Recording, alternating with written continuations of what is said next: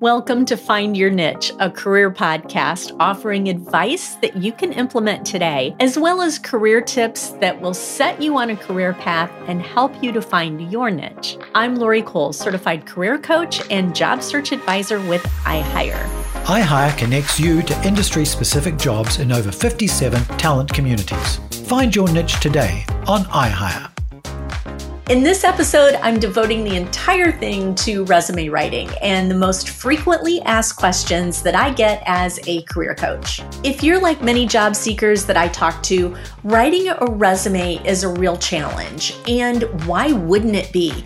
It's not something you do every day. It's something that you do once every few years. And the rules are always changing about what you should include now and what you shouldn't include now. But don't worry, I am here to help. We're going to talk about things like how to format your resume, what should be on your resume, what should not be on your resume, and how to tailor your resume for every job you apply to. I'm excited to share some of the tips and tricks that I've learned over the years years from our professional resume writing staff at iHire, and also what I've picked up through articles and just providing career advice to people. So let's get started.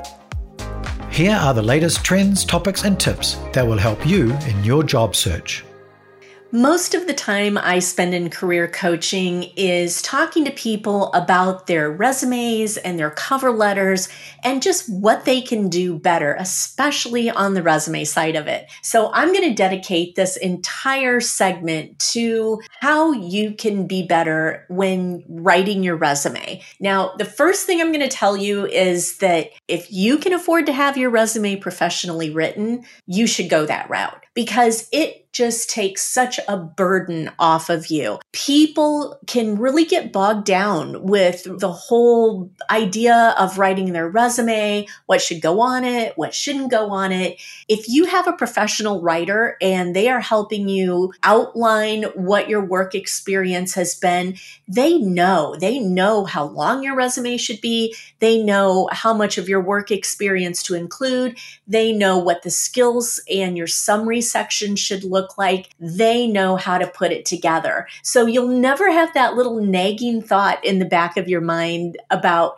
well, am I not getting phone calls because I wrote my own resume? Is there something wrong with my resume? That's usually what people are, are calling and asking me about. What could I do different? What did I do wrong because I'm not getting calls? And if you get a professional writer, you won't have to worry about that we start talking about what you can do with your resume, there's some things that you should know about. Let's talk first about recruiters. Recruiters are the people that are working in the HR divisions of the company, and they are extremely busy people.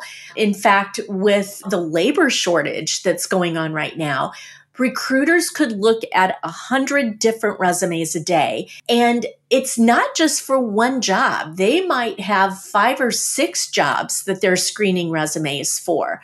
One of the most important things I tell people is don't force the recruiter to do the extra work to try to figure out what you're applying for. So many times I see candidates sending in resumes that are one size fits all. I looked at a resume the other day and the person said, Well, I can do HR and I can do sales and I can do marketing. Those are three very different career paths. And you might think sales and marketing are very similar, but they are different. So, what I recommended to that person was get three different resumes, have three different resumes written or write them yourself so that one follows the career path of HR and you're really capitalizing on the HR experience you've had. The other one is sales. This person was very experienced in the sales realm. They had over 30 years of experience in all of these areas. So they had enough that they could do a targeted resume for each one of those career paths. I'll tell you, a one size resume does not fit all because it forces that recruiter to try to figure out what you're applying for. And you don't want to do that. You want to connect as many dots for that recruiter as you can who are looking at those hundreds of resumes. And because these recruiters are looking at so many resumes, that's why the adoption of applicant tracking systems has been so high. And the recruiters love these systems because what an applicant tracking system basically does is it reads the keywords in the job description you're applying for, and then it reads the keywords in the resume that's coming through. And then it gives that resume a score. So if you have all of the right keywords in your resume, then it's more likely that you're going to get through that applicant tracking system and to an actual person, to the actual recruiter, so that they can look at your resume. One of the ways that you know that your resume has gone through an ATS quickly, have you ever received one of those emails 10 minutes after you applied that says, Oh, thank you for applying, but no thanks, basically?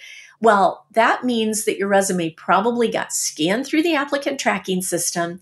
You didn't have enough keywords, you didn't score high enough, and the system put you into the the pile of candidates that they weren't going to call and then that automated email triggered back to you just to let you know that you were not in the running for that position. Most resumes are going to go through this applicant tracking system. You should write your resume as if it will go through this applicant tracking system just to be safe.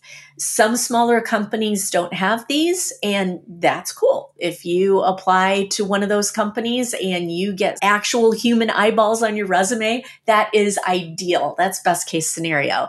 But plan on that resume going through an applicant tracking system. So, what information should you include on your resume? Well, just remember the top of your resume is super important.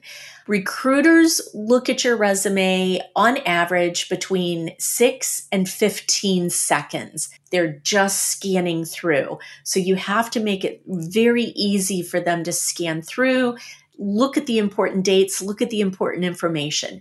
So you should have at the top of your resume your contact information, your name, phone number, city, state, zip, only, no physical address. Don't put your physical address on there anymore. And your LinkedIn profile. If you have it, put a link in there on the digital version and then put the actual URL for your LinkedIn profile on there. You should also have a skills section towards the top of your resume immediately after the summary section. And that skills section will be important for you because that's where you'll be able to swap out some of the skills that you have with some of the skills in the job description. If you're looking at the job description and looking at the keywords and it says that Excel is a very important keyword for that job, you'll want to swap out one of the keywords in your skills section for the word Excel. Take those skills out that maybe aren't relevant to this particular position and swap in the ones that are follow up your skills section with your work experience section and then your education and then your awards and achievements if there's room. Usually, we like to keep resumes at one to two pages. Probably no need to go any longer than that unless you're writing a CV, and that's a whole nother podcast about how to write a CV. But for a resume, one to two pages is usually standard. What about the things you should not include on your resume? That would be your picture. In some countries, it's totally normal to put a picture on your resume, but in the US, don't put a picture on your resume. Don't include your marital status, any personal information. You don't have to include your hobbies or personal interests. You don't want to include any typos or grammatical errors. There are so many programs between Word and Grammarly and things that will check your resume for spelling and grammar. Make sure that you check it and make sure that you're also proofreading it and then have someone else proofread it for you. People are happy to do that because I know what it's like to spend hours working on a resume. And when you're trying to proofread your own stuff, you don't see what you don't see. I mean, you just, it is so difficult to find those errors on your own. And someone else can pick up your resume and say, oh, well, you need to change these things.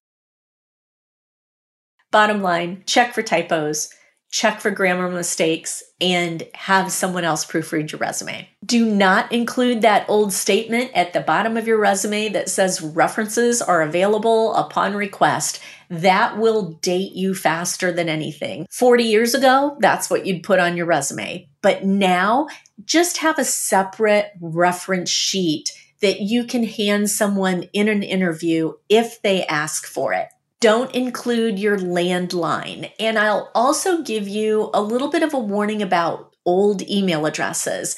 AOL and Yahoo, those things could also date you. You don't want to include work experience that's any more than 15 to 20 years old at the very most. Your resume does not have to be a complete diary of every job that you've ever held. Your resume is a marketing piece. Your resume is what is going to get you through that door. So include work experience from the last 15 to 20 years only. Because if you start including other things from further back than that, then you start to age yourself. Also, when you're talking about dates of schooling, do not include the dates that you graduated from college or that you graduated from high school. Do not include that year. It's not relevant. And just the fact that you can say, I graduated with this degree should be all the employer really needs to know. I also like to tell people you can leave off the months when you are defining a date. So, for instance, if you worked somewhere between July of 2019 to present, all you need to really say is, I work there from 2019 to present. You don't have to include the month of July. And that also helps you. Sometimes people will have gaps of a few months on their resume, and they're really worried about that. They're really worried, like, what's the employer going to think of me because I didn't work for that six months? Well, just including the year solves that problem. So if you can say 2019 to present, nobody has to know that you were unemployed for a few months in 2019. So, which parts of your resume will you tailor for the job? Well, if your resume is well written, the only parts that you'll really need to focus on when you're tailoring it for the job and you're pulling those keywords out of the job description, I would change the summary paragraph slightly to detail why you would be a good fit for that position and how your experience works into that position. And I would focus on that skills section. As I talked about before, look at the keywords on that job description. If you have a list of maybe 15 keywords in your skills section, swap out some of those keywords so that they are more tailored to that job description. Which resume format will work for me? Well, there are three different types of format. There is a chronological type of a resume, and that basically lists your work experience with more detail and that's in reverse chronological order. So you'll want to have your latest job at the top of your resume and then work your way back from there. Then there's a functional resume, and that resume focuses more on your skills and your expertise rather than giving all of the details of your work history. You're still going to put your work history on there, but each job will basically be one line in your work history. A hybrid resume highlights your skills and achievements sections first, and then that's followed up by work experience. And you can be a little bit more detailed about each job in the work experience section of a hybrid resume. If you don't know what resume format is right for you, iHire has many articles that really go into detail and will give you some very good examples and even templates that you can use for your resume. And this is where a professional writer will really be able to understand what you do and understand which format will work best for you while still hiding your skills and expertise and work experience. Should you tailor your resume to a specific job? Absolutely. You have to tailor your resume to every job that you're applying for. If you don't, it is a huge waste of time. Employers know when you have not put that effort in. And employers are giving you a clue about what keywords to use in your resume based on the job description. So, employers are telling you exactly what they need to see in your resume. You just have to be able to pull it out. Now, there's a couple different ways to do that. You could do it the old fashioned way, and you could print out the job description, use a highlighter, and start highlighting all of the keywords you find in that job description. Or iHire really speeds this up for you. We've got two tools. We have something called the Job X ray, and that is basically what the Job X ray is doing. It is looking at the keywords in that job description and it's highlighting them for you so that you can use those in your resume. And then we also have something called the iScore resume match. And running your resume through that tool will give you a score and will let you know basically how you're going to do in an applicant tracking system. And if you have enough of those keywords in your resume, I really encourage you to use those tools. They are very sophisticated and they will save you hours in trying to determine which keywords to put in your resume have gaps in my resume? Well, there's a couple of different things you can do. I really like to see this explained more on the cover letter than on the resume. But if it's a large gap and you really feel like you need to explain it, go ahead and just include one or two brief sentences about the gap and why there was a gap but then go into more detail on that in the cover letter. Should I include a cover letter on my resume? Absolutely. Even if the employer doesn't ask for one, you should include a cover letter. And that cover letter should be personalized for that position. Don't just find a cover letter template, a generic standard template that is boring and doesn't show any of your personality. You want your personality to shine through. This is part of your first impression, it's part of your marketing material. So put that work into it, put that effort into it. I see people doing this only for jobs that they really think they're interested in. A lot of people will just say, well, I'm wishy washy on this job. I don't know if I really want to call about this job, but I'd like to apply. So I'm not going to put in the effort. You know what? If you are applying for that job, put in the effort, put in that extra 10 or 15 minutes or whatever it's going to take to customize your resume, customize your cover letter. Bottom line is that yes, your cover letter explains to the employer why you are a good fit for that position and why they should bring you in for an interview. All right, that's all for the mailbag session. I can't believe I talked this long on, on just the resume. Is there something you need some guidance on in terms of your career? Email to lori.cole at ihire.com. Thanks for listening.